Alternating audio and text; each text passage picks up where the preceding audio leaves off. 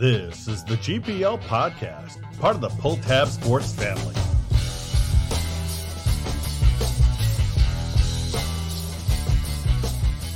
So right away, my confidence is is doing really, really, really well before that, and then um, and then Don goes, "Can anybody on the ice take a penalty shot?" And the referee goes, "No, it has to be it has to be Ramsey." And I'm like, "Okay, there's shot two to the confidence. That's that's great." And he, and he You know, I, I think there's some shenanigans happening in the goalie community. Are, are you going to speak on that? The as- goalie as a- community. as Oh, a Get former around- goalie? You know I got to ride with Goalie Nation, but um,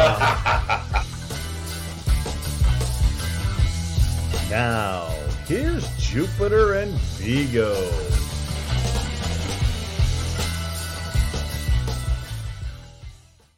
Good evening and welcome to the GPL podcast, episode number 258. Vigs, good evening. How are you tonight? Doing awesome. This is a great part of the year. Things are starting to ramp up. People are paying attention to the pairwise. They're looking at conference standings, where teams might be going for conference tournament play. It's a Podcasting's been a little crazy this week. Yeah, there's been a lot of news this week for people to talk about. So I'm glad to see that the NCAA regionals discussion is going on still. And I'm glad to see that we're starting to find out what is goalie interference. No, I don't think we've actually figured that out yet. But what, what we'll see. Maybe do? we can get some help tonight on this this controversy. Well, we might be able to get some help here. We've got a guy who's new to the show, but not new to many of you. You, if you followed any Penn State hockey or even the Frozen Four, I guess you'd you say Viggs? He's he's been calling that the last couple of years as well. He's a man around college hockey. He He's is It's brave to come Brian- on with us. Yeah, Brian Tripp. Let's bring him in. Brian, thanks for joining the show. No problem. I'd say first time, long time, but I, I got to be honest. I just skimmed a couple episodes to get ready for this thing. That's quite all right. You know, we had some back and forth with Cappy a couple weeks ago. He's like, "Yeah, you should get this guy on." I'm like, "Yeah, we've been needing a Penn State guest forever since since they joined the league. We haven't found you one." guys but- come highly recommended, and after I heard that you make crack crack a beverage during the overtime, I'm like, I'm all in. These are my people. Yeah, uh, Viggs cracks something every week, and on special occasions, I do drink a, a bit more than I should. But that's the fun about it. We we have fun. That's that's the key. So, what can what can you do? So, thanks for joining us. We'll get into more of some of the stuff you do uh, in a bit here. But uh, Viggs, big weekend in Wisconsin this past weekend a point a, a split uh, for points, but a little bit more for pairwise than you know a split would be. Yeah, just a reminder all our college hockey fans out there when you get a win on the road, whether it's in regulation or in the three on three, you get that bonus percentage in the pairwise, which is what we're all concerned about right now. So, a win and a tie for Minnesota actually helps them overall as a weekend. It's kind of like a winning weekend for them. So, you see them get that boost in their pairwise and really solidify their place right now in that 2 3C range. You start looking at some of the sites out there that project where teams can finish. It means Minnesota is pretty solid in that 98% to make the tournament. And now they're starting to get in that position where they can play for seeding. Well, you know, I I, I picked you know four points for the Gophers past weekend, and you know I thought they would lose the overtime then win, but then they have winning in overtime Friday night. Uh, excellent play, and actually not a bad game all all around, was it? Well, Friday they had to weather the storm. I think They did. They did. Badgers really came after Minnesota, and Minnesota leaned on their goaltending and their structure probably a little bit more than the fans would like. You know, Justin Close, I think he saw 40 shots, maybe 41, I think, during the play on Friday. So that's a lot of action for him to see. And he held his ground. I know a he lot of people have been critical about Close over the years, you know, that he's an average goalie to slightly above. Well, he definitely showed out on Friday and earned the Big Ten number one star of the week with that kind of play. And I think for Minnesota to do something this year, they need Justin Close to be that goalie and be reliable in games where Minnesota has to withstand pressure and defend. Okay. Okay. Yeah, uh, we're going to get into goalie interference a little bit later, but all in all, Saturday a, a much better game. Um, couldn't quite get those goals to get the win. Lose in a shootout yet again. Um, but they did play much better, and they did lock down Wisconsin a lot more they did than they did, especially for that second period on Friday night. Yeah, I thought they controlled play much better on Saturday than on Friday. You know, Bob called it one of the best games he's seen in his six years mm-hmm. uh, in the Big Ten, and Minnesota maybe deserved more than what they got out of that night. Uh, but I think what Gopher fans have to keep in mind is they played well. And I brought this up to Bob today at availability is as a coach, you have to be happy with a team that has all this noise. And I'm not talking about the sellout crowd at the Kohl Center. I'm talking about the officials maybe not making calls that go in your way. Uh, maybe officials who aren't calling any penalties and they're letting a lot of clutching and grabbing and stick work go. And you still hold your game plan and you play consistent throughout regulation and overtime. And you don't really give the Badgers grade A scoring chances and you continue to work with your ground game and control the puck. And that's winning hockey. And I think when you're looking at Minnesota and you're looking for signs of maturity, being able to have a night like that where things aren't going right for you and you don't pout, you don't get mm-hmm. distracted, you stay focused and you stay in the rock fight, as we talk about in a game like that. So that's that's important, I think, for Minnesota to see because if that game kept going, you know, if you were playing 20 minute overtimes, I think Minnesota fans would have been happy to see that happen. okay. And on the flip side, Brian, you guys had a nice little weekend off. Um, hopefully you got hopefully the team got a chance to recharge. Did you get a chance to recharge? I saw you doing some videos from from wrestling, you know, kind of during that off week. How busy were you this past week? Yeah, so I do the broadcasting of the hockey games. It's just a small part of my job. I work as feature yeah. content specialist with all 31 teams here. So I actually missed probably the first month of hockey season traveling with football.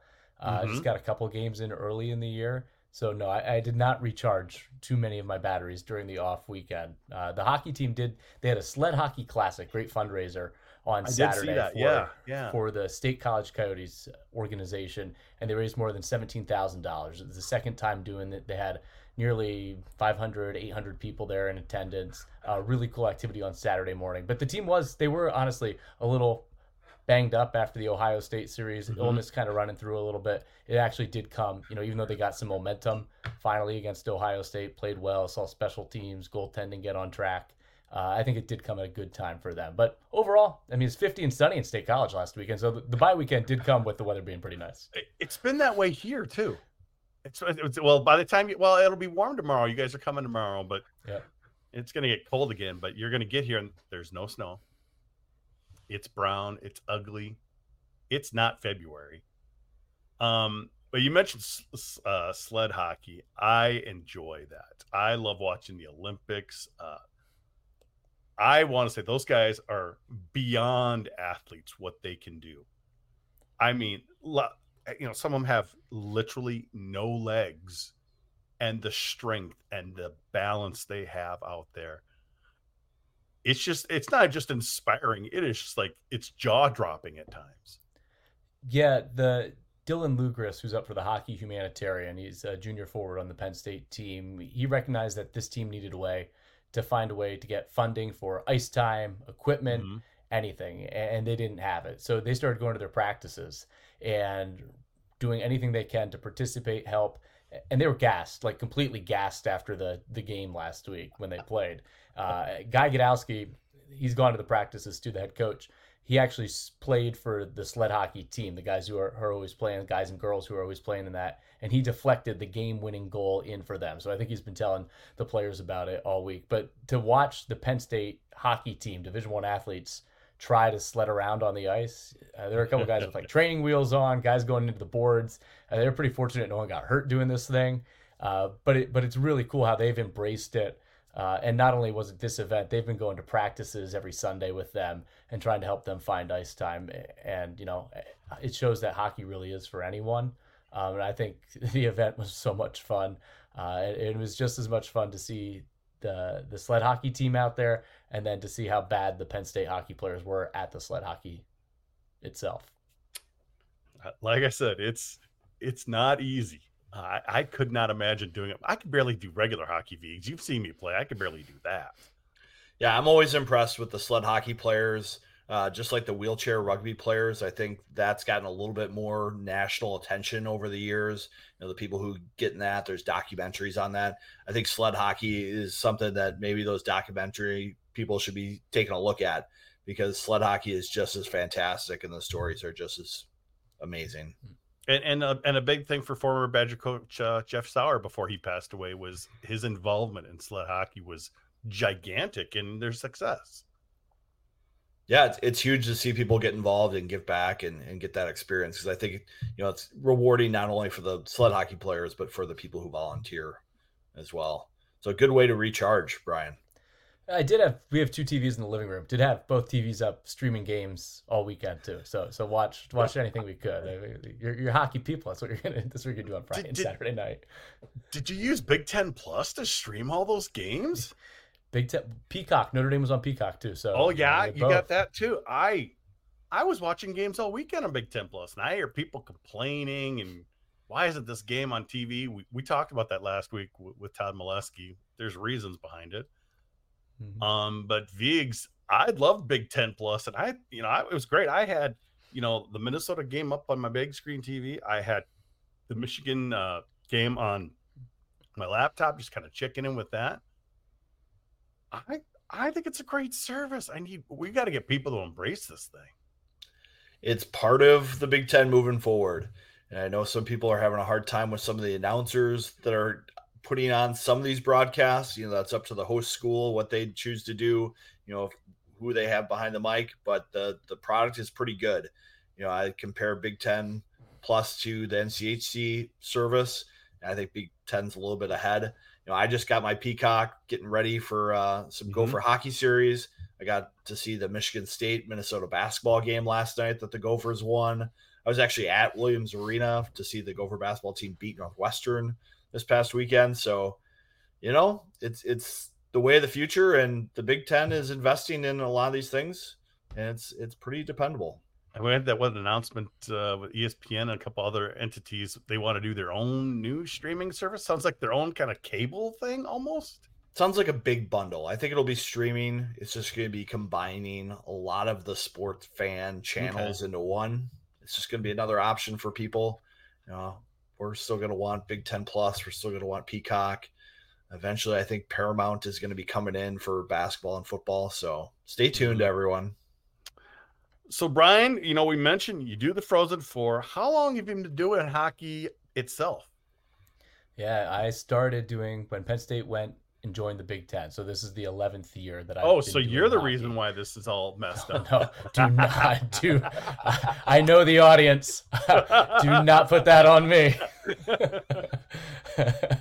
I know the Oh. audience. I'm not. Yeah, uh, eleven years. Not And then- falling for that lion trap, No, he just saw there's, it, there's no chance. walked around, very smart. But I think you know the Big Ten. You know, as much as it's been bad for Minnesota, it's been great for Penn State. You know, Penn State has a Yeah. great rank, great building, great for the fan base. I think it's good for hockey in Pennsylvania. Mhm. You know, I feel like Big Ten hockey has been pretty good for all the other schools. And now that Wisconsin and Michigan State have new coaches, you know, they're they're back. Like Mhm. Minnesota has seen good atmospheres the last two weekends.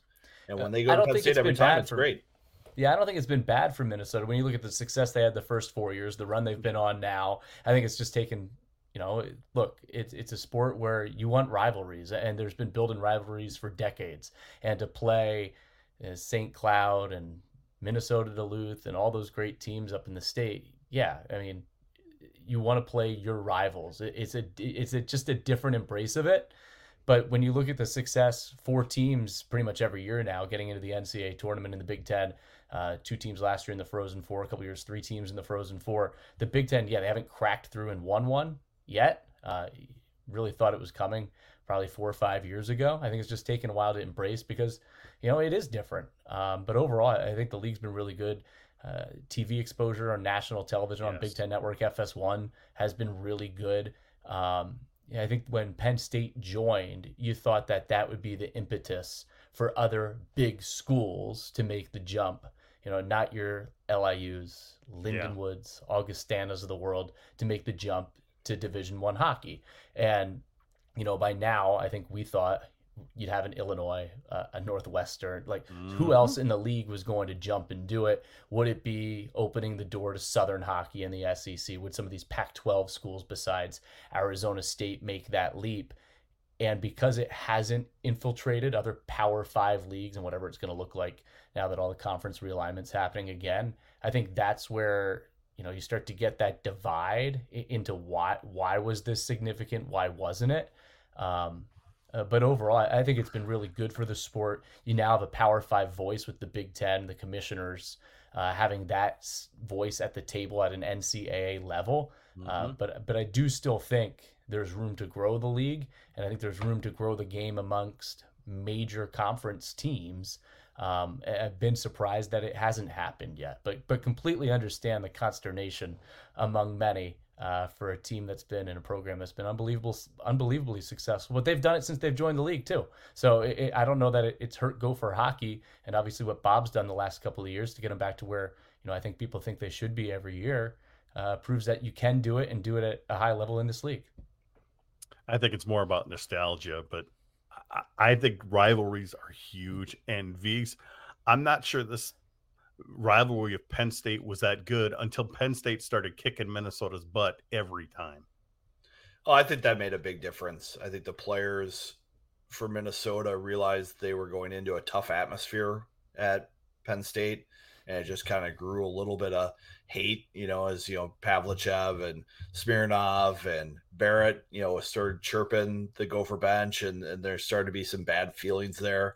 You know, that built up. I just don't know if the fan base at Minnesota has totally embraced the rivalries of the Big Ten outside of Michigan and, and Wisconsin you know they're they're growing but there's a lot of fans who do crave the local rivalries and you know you look at minnesota they're always going to be scheduling four series against in-state schools. They're just going to be rotating through who they play and who they skip. So they'll still their, do their best to maintain those while they continue to build the big ten rivalries. Because there aren't Yeah. bad teams in the big ten. Everyone's got a good budget everyone's got good support mm-hmm. and there's plenty of good hockey players in the country and a lot of them really like playing at big ten schools because of all the support they get And, and it looks like we're going to have good crowds this weekend. Oh, go ahead, Brian. Yeah, I was just gonna say you have unbelievable environments, unbelievable buildings. Um, with what Wisconsin's done in bringing Hasty there, and I think Adam Nightingale at Michigan State. You know, there, there are no bad teams in the league right now. Ohio State has, has a bit of a down year, but they were one win from a Frozen Four last year. You know, Penn State sixth in the league, but one shot from going to the Frozen Four last year. Um, and I think Guy and Steve has had as many 20 win seasons as anyone else in the league during the last seven to eight years. But I just think the league, the margin between the teams is so thin. Um, and, and you look what four or five points separating second to sixth place last year in the conference standings. Uh, I just think every team is really, it's it's really good. And the Big Ten, you haven't had that that basement. You know, even in the NCHC, there's been a gap between top three, four teams and the bottom teams. Eh, You know, maybe a Wisconsin, maybe a Michigan State here or there, but you haven't had that in the Big Ten. The depth of the league, I think, is what separates it from the other leagues. Um, you know, NCHC and probably Hockey East.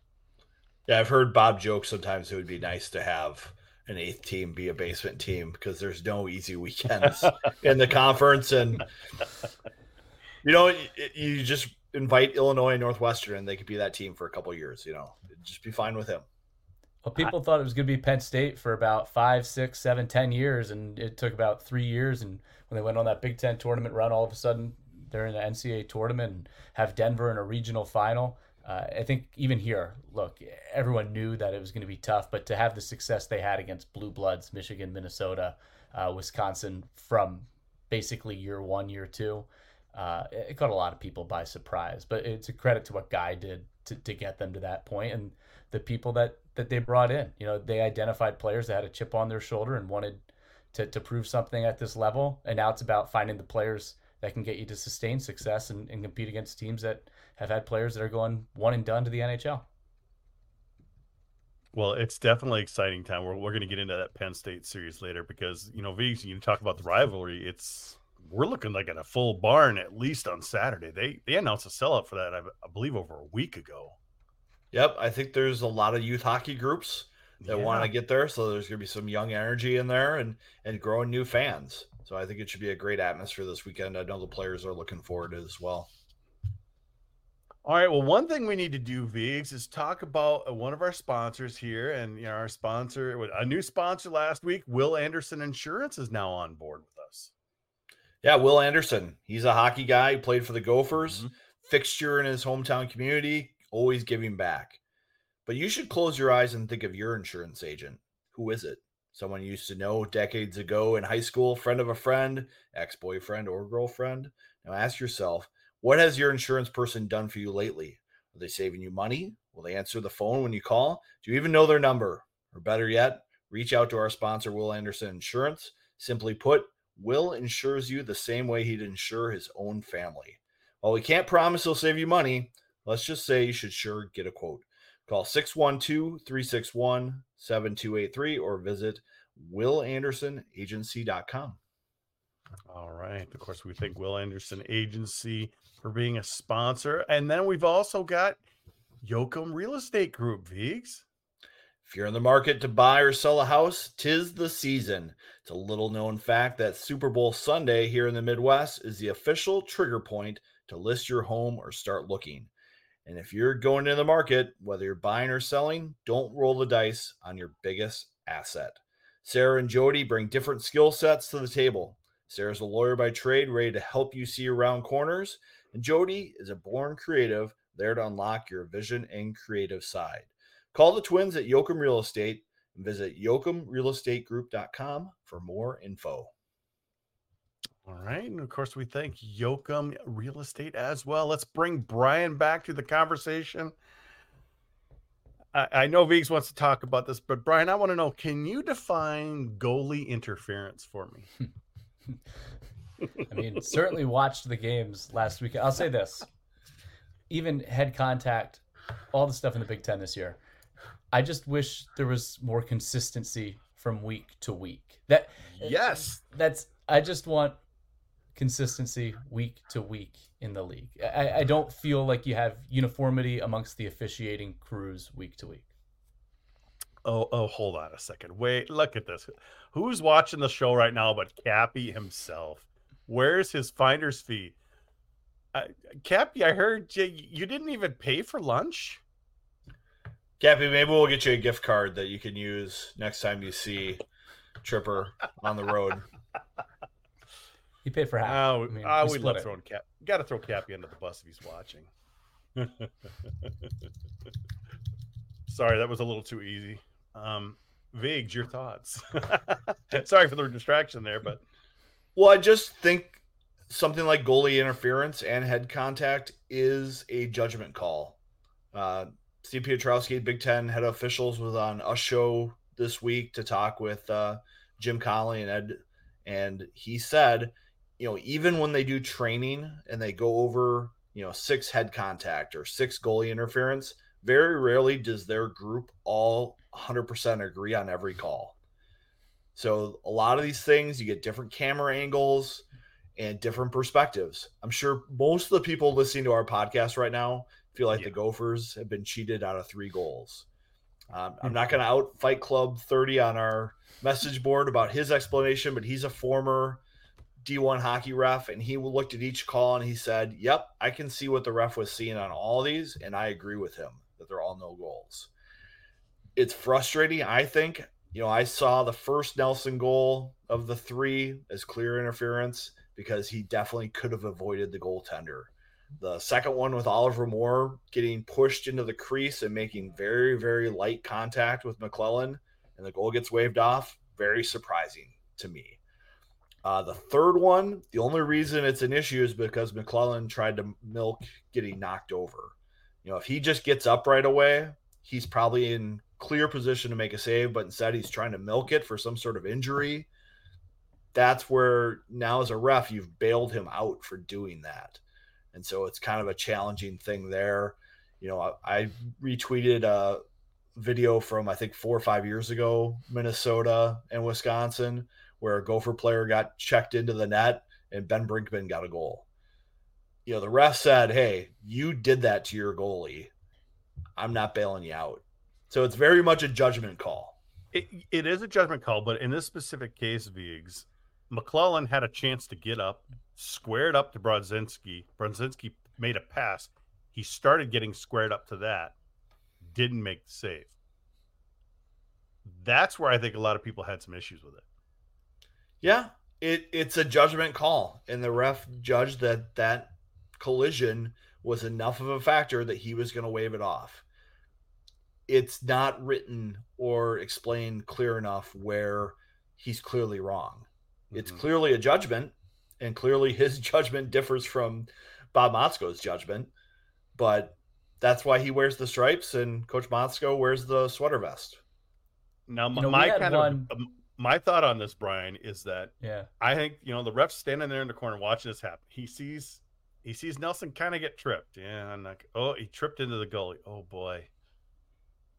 I haven't blown the whistle yet. All of a sudden, five seconds later, the puck goes into the net, and it's a good two seconds before he goes, "Yeah, no, not a goal." And for me, I'm thinking in his head, I might have messed up messed up a couple calls here. I, ooh, I better we're all human and we all like ooh oh maybe i should i shouldn't have missed that that's just kind of my thinking along this but this could decide a national title championship game down the road for any amount of teams I was just gonna say we had one, the second one that you referenced, where you know I thought it was hard from the overhead angle to really see when I think it was Vorlicki and Moore, and Vorlicki kind of hit him back into into the goalie. You know, we had one where even if you don't contact the goalie, but you're positioned in the crease, as Moore was, if you're in the crease and you're taking away the goalie's sight line to the puck, it is interference. So I, I think like you couldn't tell when Vorlicki initiated that contact to, to bump him in, but if he was positioned there before Vorlicki even added to it and bumped him into McClellan, like I didn't have a problem with that one. I, I agree with you guys on the third one. I think there's a lot of ambi- ambiguity on the third one that you're talking about. But the second one, like I, I can see that one based on how it's been called before and where Moore's positioning was in the crease. Vigos, you get that look in your face, Vigs. What do you got? I also think in an NCAA tournament, the judgment changes a little bit. You know, this is just a regular season game where this is the way things have been going. You know, it's not as big of a scene to wave off a goal. Mhm. I think in the NCAA tournament, you know, things are maybe a little bit different, and maybe that's a good goal. Because you know, one thing in college hockey and NHL hockey, you know, we we try so hard to create situations where there can be offense, and when you're giving the defense ways to bail out your goalie, you know, you're starting to get into a slippery slope for me. Is a, is it now a strategy to to bump players into your crease to make contact with your goalie if they're not going to call anything there? It's it's just not great for the game if that's going to be where we're going.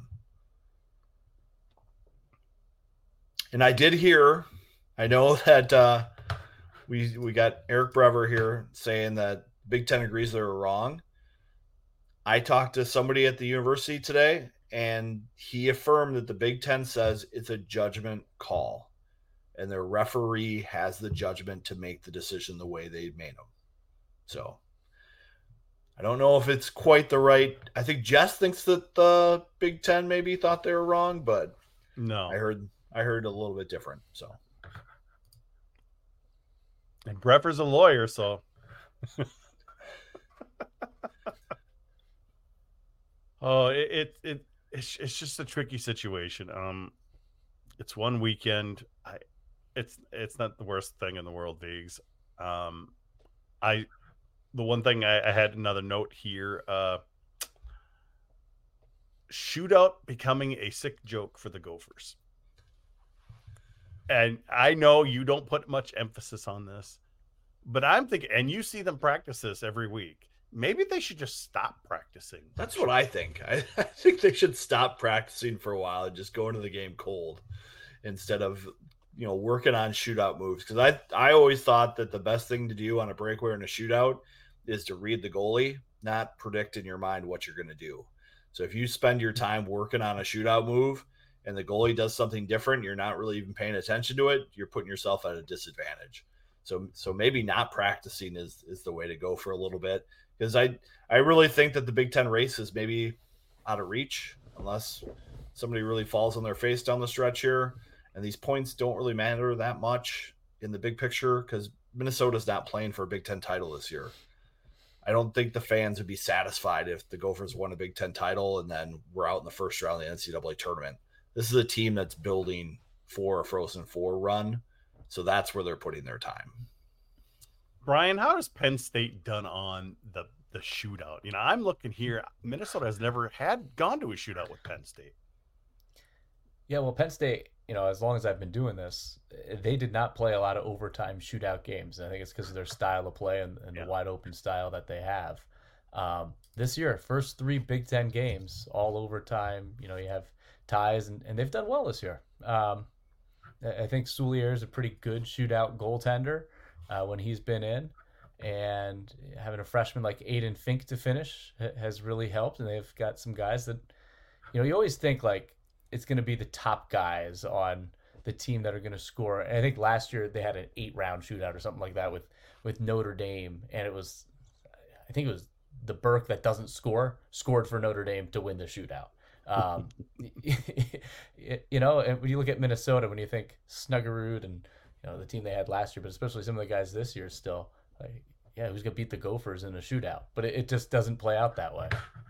it definitely doesn't because you know their last win in a shootout was uh, February 14th of 2020 against Notre Dame. Only one goal was scored in it, and that was Brannon McManus. Somebody, I think you want to get on the podcast eventually, don't you, Vigs? I was just saying, we got to get Brannon on the podcast. Maybe a Notre Dame week would be perfect for him. You know, he can open some wounds on that rivalry and and share his expertise on the shootout.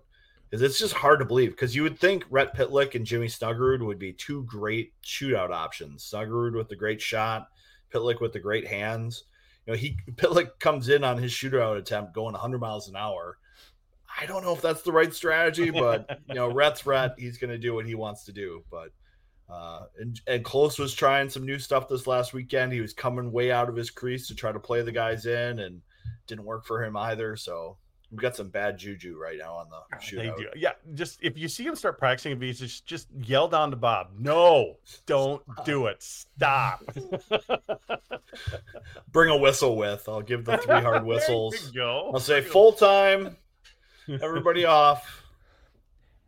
It's it's just it's been the goofiest thing, Brian. Like you said, you have all these so-called superstars, but obviously it's a different situation at the end of a game. You might be tired, but I, I think it's just a goofy stat for Minnesota. I mean, seven in a row, seven games in a row. They haven't even scored a goal in a shootout. The Flyers had that going for them for a little while too. Like a little different there, right? Uh, yeah. But I think it's just an odd coincidence. I was gonna say you should have yeah. had McManus instead of me this week. And yeah. scored a hat trick against uh, Penn State the one year. like of all hey. people, come on, come on. It, it's it's just it's just a goofy thing. I, I I think it's a great topic because you know it's it's cost them four points this year. Vigs.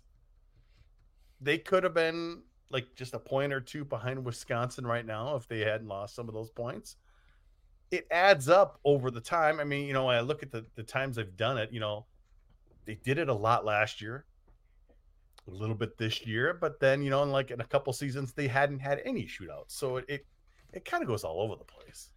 Yeah. I mean, I, I guess I don't mind the shootout being part of the game because the NHL uses it. I know in college you play a lot fewer games, so mm-hmm. maybe it's a little more important. But I but I like that you get that point you know, going into overtime, and this is just a bonus point that gets awarded. You know, if you start, you know, just having overtime ties, you get a point and a half. You know, do you have mm-hmm. to re- reset your point structure to handle that? Uh, you know, the NCAA had to go through all these hoops to get everybody to agree to do this three on 3 Mhm. so that you could have pairwise points in overtime. I'm I'm fine with it. I think it's just you know this is just the the roll of the dice here for a little bit for Minnesota. They'll get past it. I like Andrew Carlson here, Vigs. I've been waiting for someone to just rip a Brian Rolston slapper to break the seal. A clapper, you can clap clap Clap. bomb. He he Rolston just wound up when he was doing those shootouts. Ryan Chesley. Ryan Chesley's gonna come in, take a, a so? big bomb right between the hash marks. I would love to see it. go. I mean, Change up. why, why not? Exactly. It, it would definitely be fun. Well, let's get into this week in a bit here, but Vigs, we need to talk about a couple more of our sponsors here. Cub Foods. I was just in the Shakopee one the other day. I got myself some nice warm chicken tenders for myself. They have the best tenders, but they have a lot of other stuff too. Yeah, Cub loves sports, loves Minnesota. They're one of us. You should visit them. They sponsor Wild podcast on 7th, sponsor the Twins, Homer Hankies. They're on PJ Fleck's headset. They're with Pull Tab Sports here, and they've got stores all around your neighborhoods. And, uh, you know, whatever you're looking for, food and beverage, they've got fresh milk.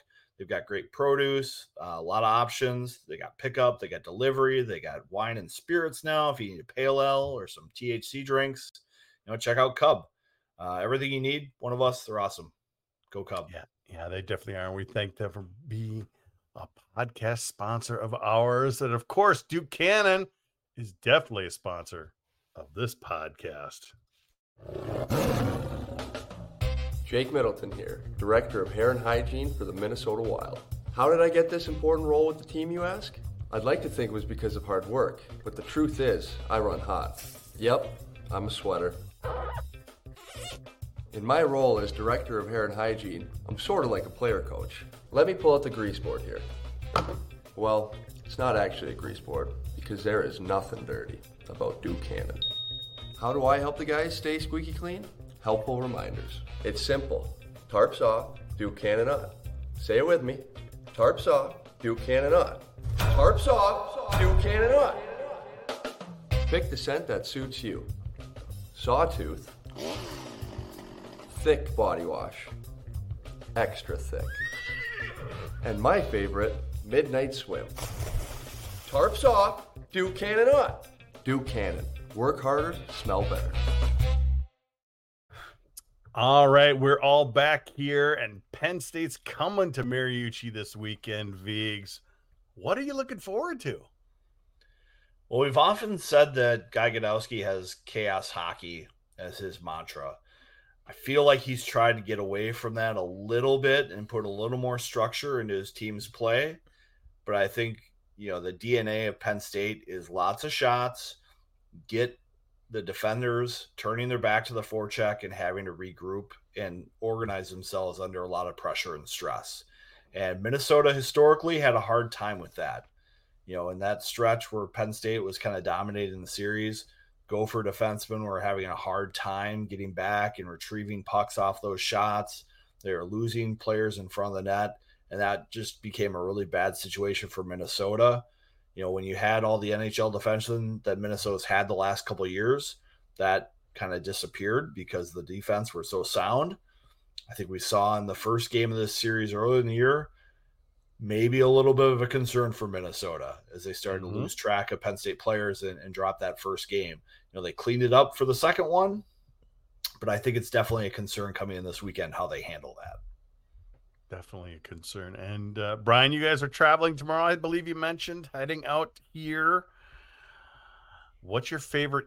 Before we get on, great, what's your favorite place to eat when you come here, besides Surly Brewery and the drinking?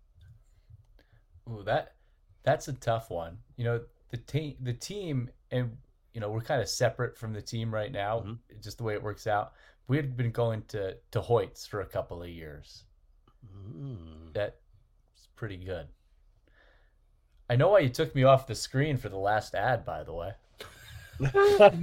No offense. I was going to get you some products for coming on the show, Brian, but I'm gonna, I might have to go over to something else.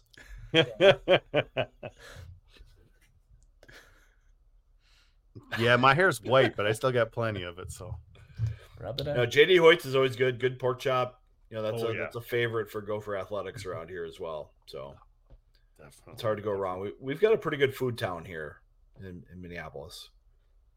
Gosh, I haven't I haven't been at Mariucci since uh, CC Vigs that vacation, and then all of a sudden these road series. It, it's gonna be nice to actually get back to Mariucci. Uh, you which games are you planning to come to this weekend, Vigs? I'm planning on the Saturday afternoon game.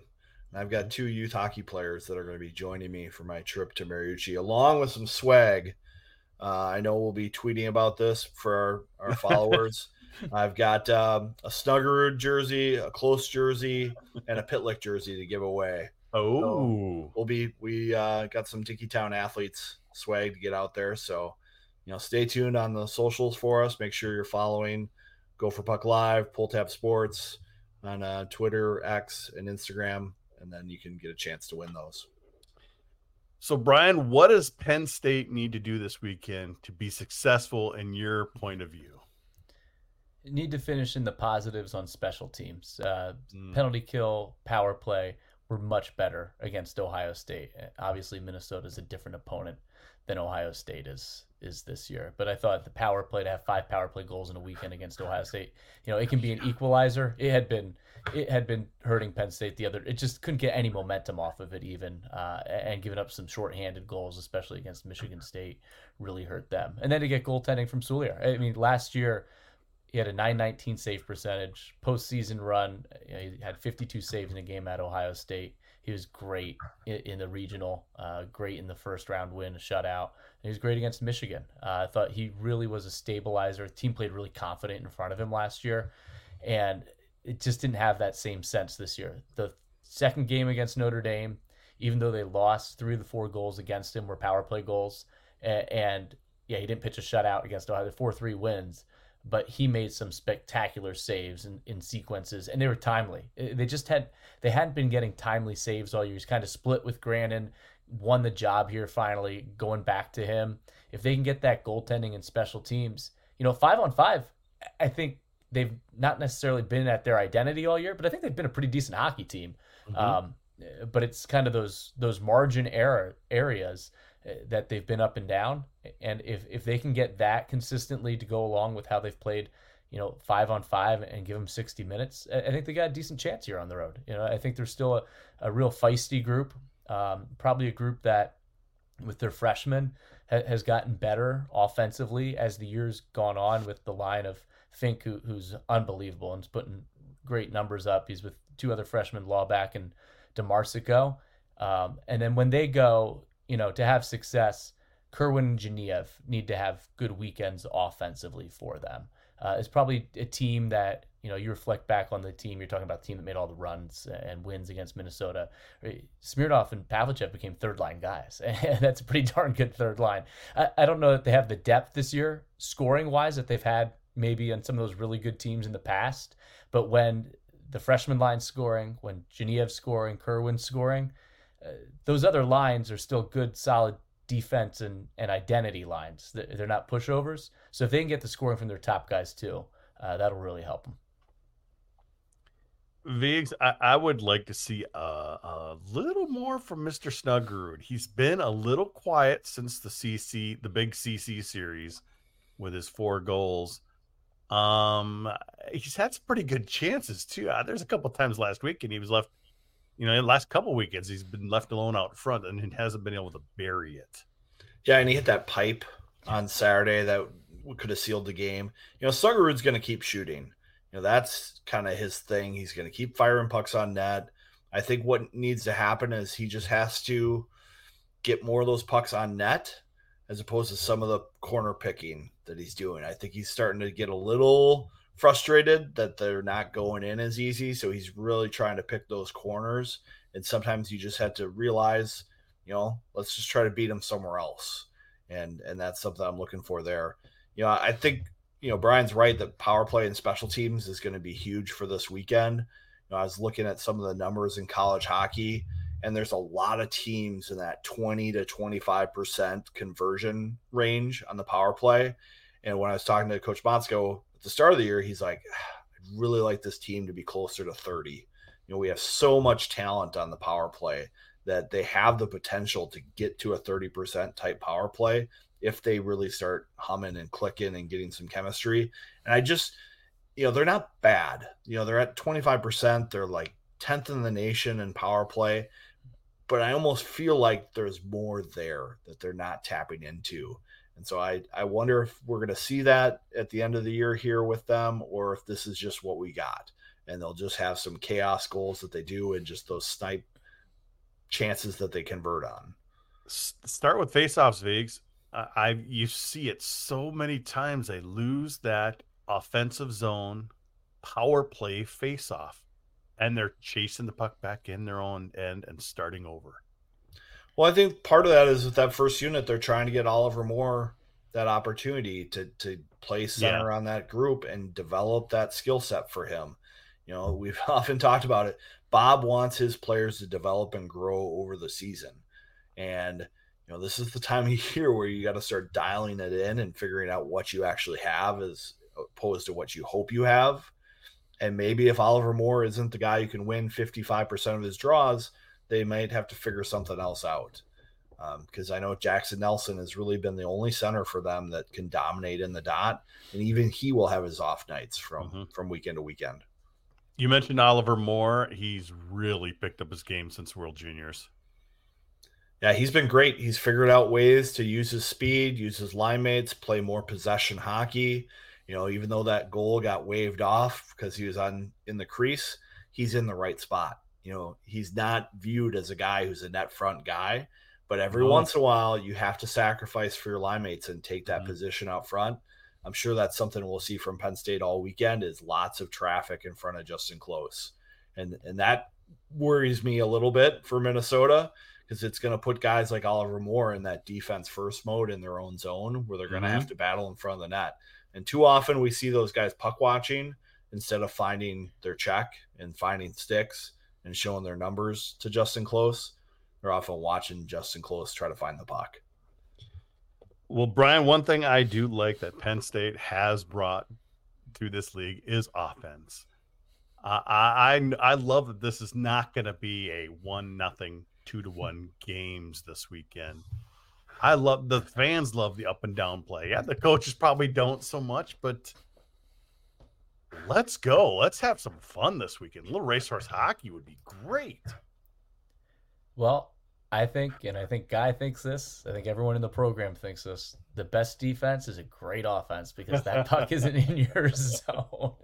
And it, you know, it all starts with their defense. And I think Penn State's D has got some really good puck movers. Uh, they want to get it out.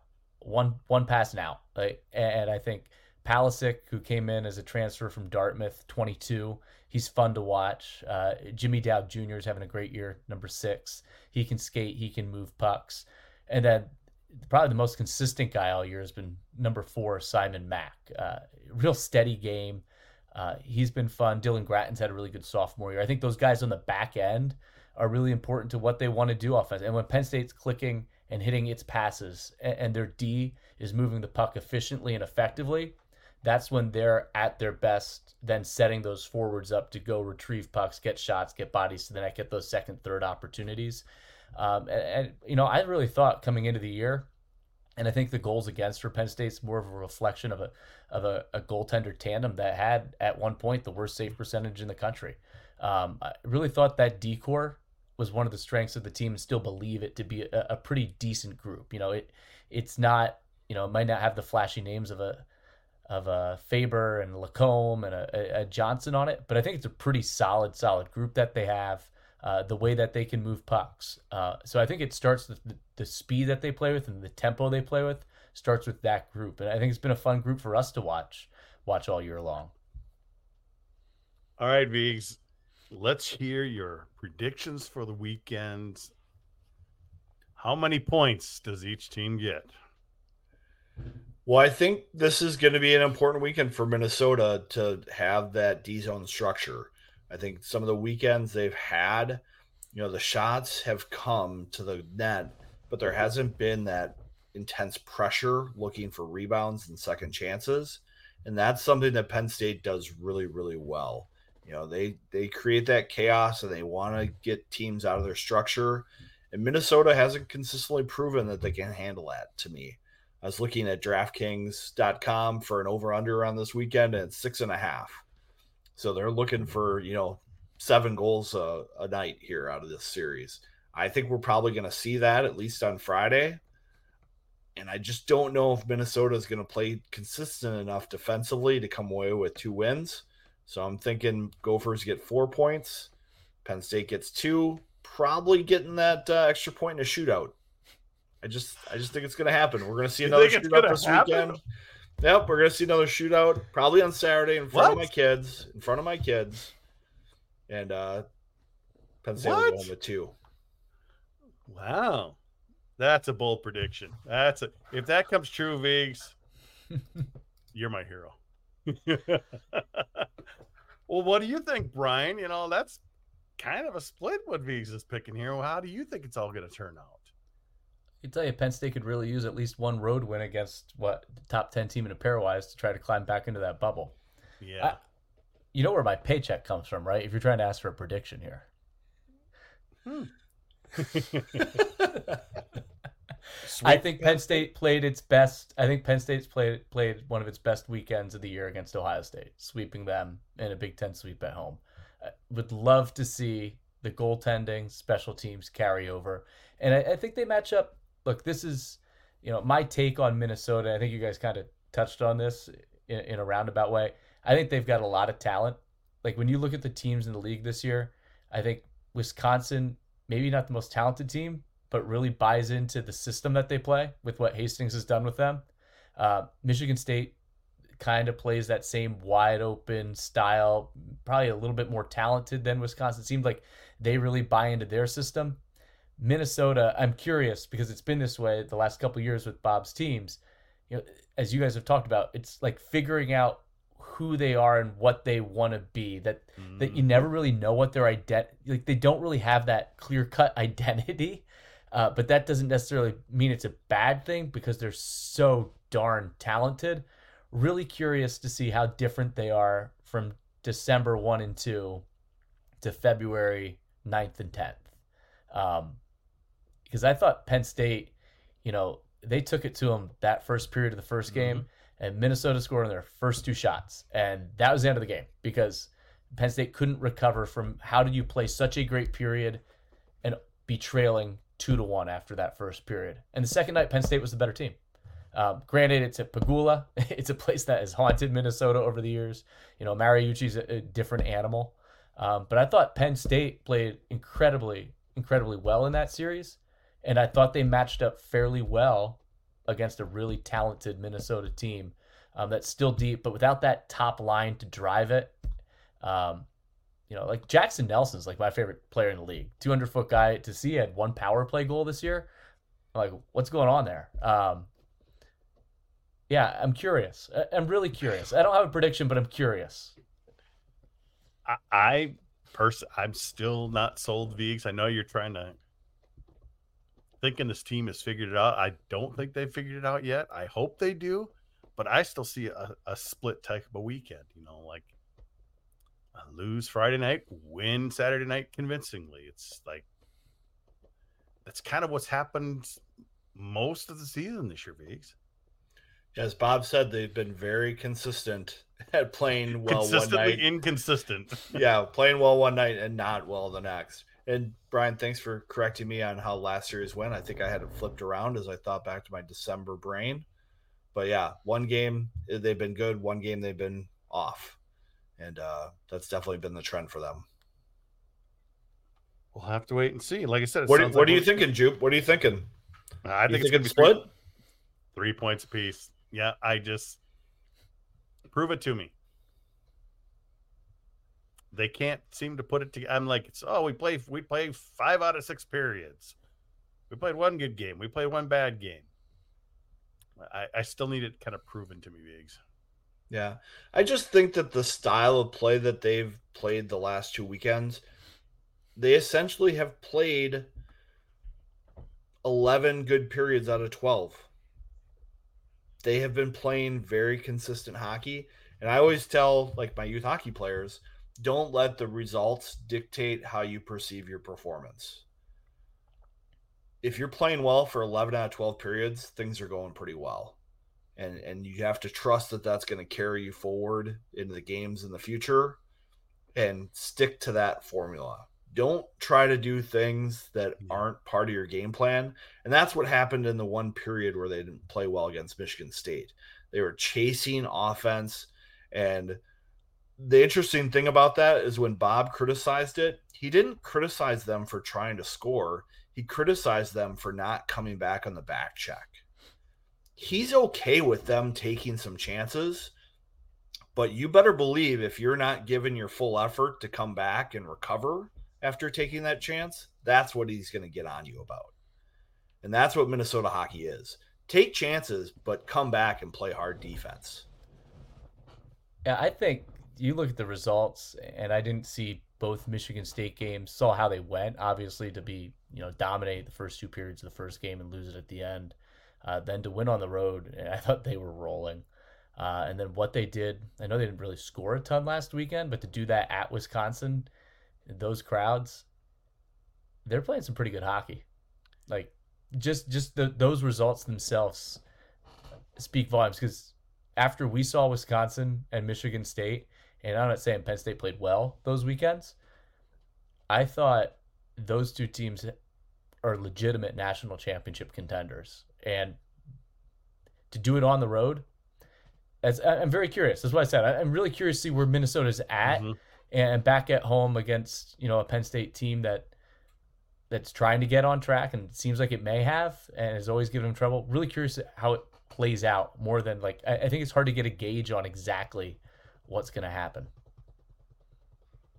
Well, it's going to be a fun weekend. It sounds like we're going to have some great crowds, which is what I'm looking forward to. I actually like the early Saturday game, Vigs. Like you said, a lot of youth, a lot of kids going to be there. It's sold out more than a week in advance, so over 10,000 tickets sold. So that's going to be fun. Uh, so I'm definitely I'm looking forward to just getting back to Mariucci. You know, traveling and so many road stuff. I haven't been there a while, so it's going to be fun to be back there this weekend.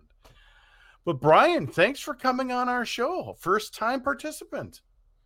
No problem. A- anytime, you know, I'm more than happy. Well, now you're back. a Penn State guy, so now we're gonna have to have you on every time, every weekend the, the week they play Penn State. I'll have to get some new material for next time, uh, but also like the early Saturday start. We're like we'll be home by ten o'clock. Like, mm-hmm. probably just probably just jinxed a huge flight delay, but nah, we'll be home. Good. I like it too. But thanks for being on the show, Vigs. Are you working on anything right now? You'll see something from me soon. I'll, I'll leave it at that. Is is it GPO or is it us show? We got two things at once. Oh my goodness. We got two things at once. There you go. Get, get ready. Yep. I like hearing that. I like hearing that. Well, that's going to do it for the GPL podcast. Of course, we got to thank Brian for coming sh- on the show this week, and we'll definitely have him back. Uh, for those of you watching live, stay tuned for some overtime. For the rest of you, we'll catch you next week on the GPL podcast.